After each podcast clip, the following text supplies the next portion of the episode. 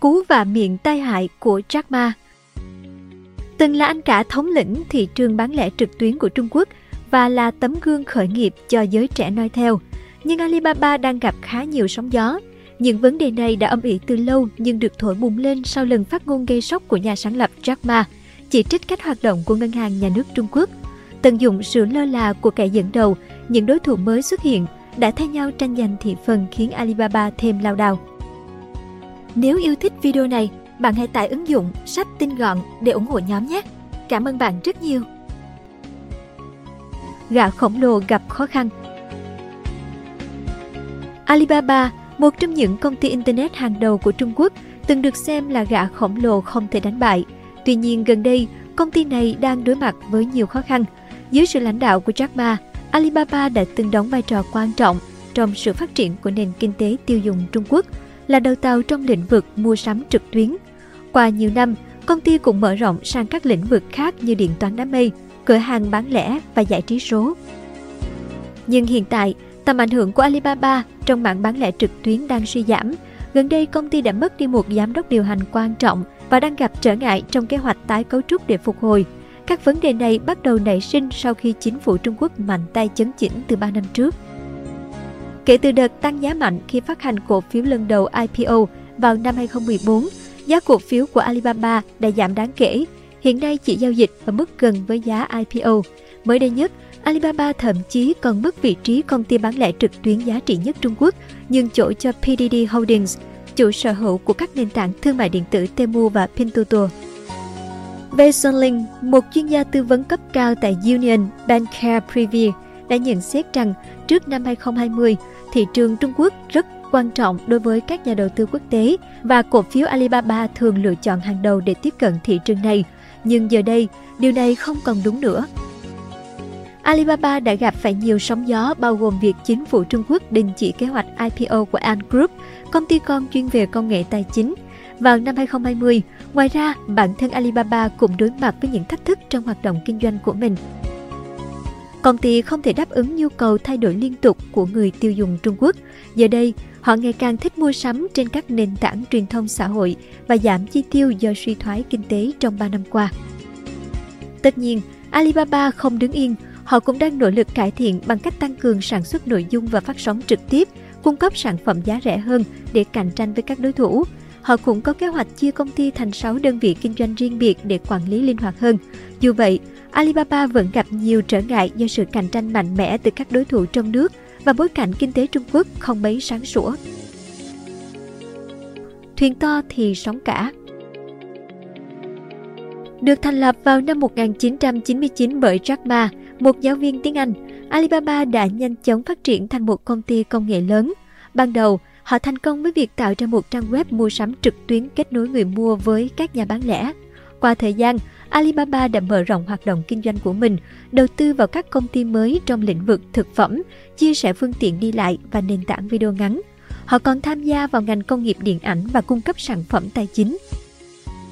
Cuối năm 2020, Alibaba dường như sắp đạt được một thành công lớn khi công ty con của họ là Ant Group chuẩn bị niêm yết công khai với giá trị hơn 34 tỷ đô. Tuy nhiên, sự phát triển lớn mạnh của họ đã thu hút sự chú ý của các cơ quan quản lý Trung Quốc. Mọi chuyện trở nên tồi tệ hơn khi Jack Ma thẳng thắn chỉ trích cách thức quản lý tài chính của chính phủ. Ngay sau đó, Bắc Kinh đã hủy bỏ đợt IPO của Ant Group vào năm 2021. Alibaba bị phạt 2,8 tỷ đô do cáo buộc lạm dụng vị thế thống lĩnh thị trường để duy trì lợi thế trong ngành thương mại điện tử.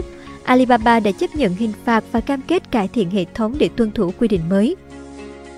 Sau khi Alibaba thông báo về kế hoạch tái cấu trúc vào tháng 3, công ty đã trải qua nhiều biến động. Đầu tiên vào tháng 6, Daniel Zhang, người kế nhiệm Jack Ma đã từ chức vị trí CEO và chủ tịch, trao quyền lãnh đạo cho hai đồng minh thân cận nhất của Jack Ma. Sau đó vào tháng 9, ông này cũng từ bỏ vị trí đứng đầu bộ phận điện toán đám mây của Alibaba. Hành động này khiến nhiều nhân viên cảm thấy hoang mang và lo lắng. Doanh thu của bộ phận điện toán đám mây là mảng kinh doanh lớn thứ hai chỉ sau mảng bán lẻ nội địa của Alibaba đã tăng trưởng chậm lại do suy thoái kinh tế.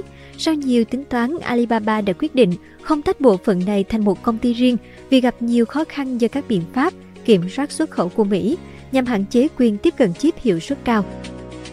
Alibaba cũng tạm dừng kế hoạch niêm yết công khai đơn vị siêu thị của mình do điều kiện thị trường không thuận lợi.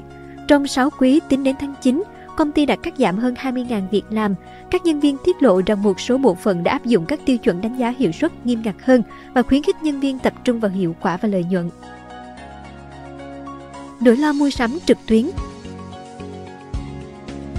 Hoạt động kinh doanh chính của Alibaba, bán lẻ trực tuyến cũng vẫn chịu áp lực. Theo nhà nghiên cứu thị trường Insider Intelligence, thị phần của Alibaba trong lĩnh vực thương mại điện tử bán lẻ Trung Quốc đã giảm xuống còn khoảng 40%, giảm từ mức trên 80% khi công ty này IPO vào năm 2014. Ngay cả khi vẫn là công ty dẫn đầu thị trường ở Trung Quốc, họ vẫn phải vật lộn để theo kịp thói quen tiêu dùng thay đổi của người Trung Quốc. Người mua thích mua hàng trong khi lướt mạng xã hội. Điều này cho phép PDD có trụ sở tại Thượng Hải, thu hút người tiêu dùng bằng sự kết hợp giữa hàng hóa giá rẻ và giải trí. Phần lớn tăng trưởng thương mại điện tử của Trung Quốc cũng chuyển sang các thành phố nhỏ hơn ở Trung Quốc, nơi các sản phẩm giảm giá của PDD có vị trí tốt hơn để xâm nhập. Dữ liệu của Insider Intelligence cho thấy PDD nắm giữ 17% thị phần. Từ tháng 7 đến tháng 9, PDD đã tăng gần gấp đôi doanh thu, vượt xa mức tăng trưởng 9% của Alibaba. Charlie Chai, nhà phân tích tại 86 Research cho biết, giá thấp trải nghiệm thân thiện với người dùng và dịch vụ khách hàng tốt là chìa khóa để thu hút người mua hàng. Nhưng Alibaba trong những năm qua đã đi theo hướng ngược lại. Ví dụ Alibaba đã có thời điểm tập trung vào việc bổ sung hàng hóa có thương hiệu vào thị trường Trung Quốc, trong khi giao diện ứng dụng và chính sách giảm giá ngày càng phức tạp. Để cạnh tranh, Alibaba tại Trung Quốc đôi khi yêu cầu các nhà cung cấp phải giảm giá. Họ cũng đang sử dụng công nghệ trí tuệ nhân tạo để giúp các thương gia tạo ra nội dung, cố gắng làm cho nền tảng mua sắm chính của mình trở nên thú vị hơn.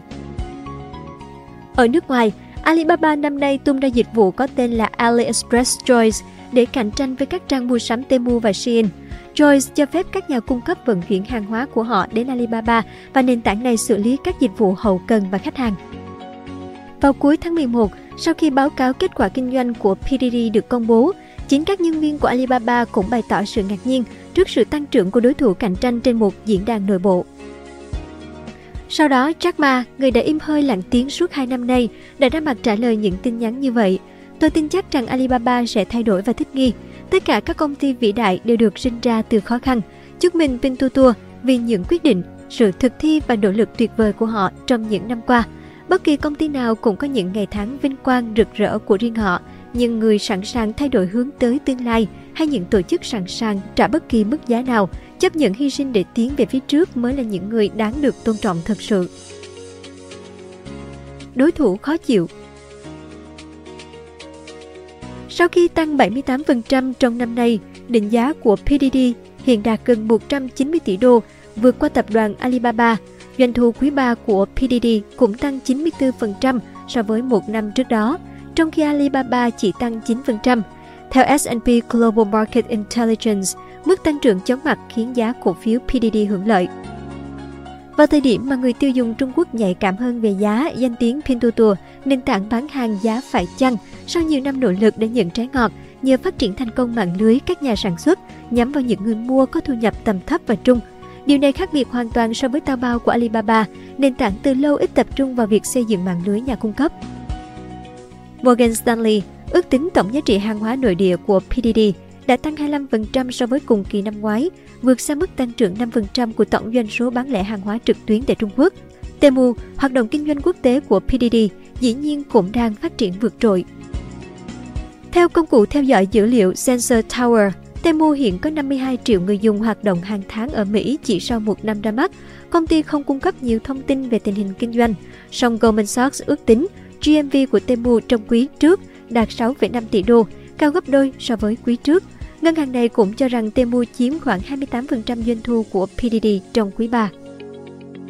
Theo ông Abe Joseph, nhà phân tích cao cấp tại Sensor Tower, trong quý 4 2022, số lượt cài đặt Temu thậm chí còn vượt qua cả Amazon, Walmart và Target.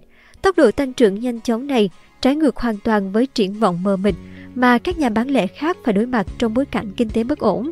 Nền tảng này không chỉ cạnh tranh với Shein mà cả với những gã khổng lồ lớn của Mỹ như Amazon, Target. Sự phổ biến ngày càng lớn đã cho thấy tiềm năng của các mô hình kinh doanh sản phẩm giá rẻ sản xuất tại Trung Quốc.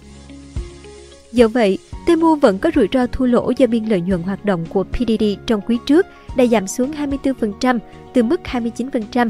Bản thân nền tảng cũng đang chấp nhận mức trung bình 30 đô la, hơn 700.000 đồng trên mỗi đơn vị vì cố gắng thâm nhập thị trường Mỹ.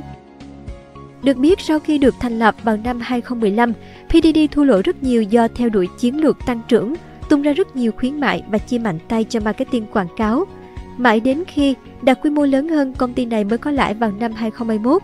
Trong khi đó, mặc dù là anh cả đi trước ra thị trường quốc tế, nhưng AliExpress của Alibaba tỏ ra mờ nhạt hơn và khó thích nghi với thị trường nước ngoài. Cảm ơn bạn đã xem video trên kênh Người Thành Công. Đừng quên nhấn nút đăng ký bên dưới để ủng hộ nhóm nhé!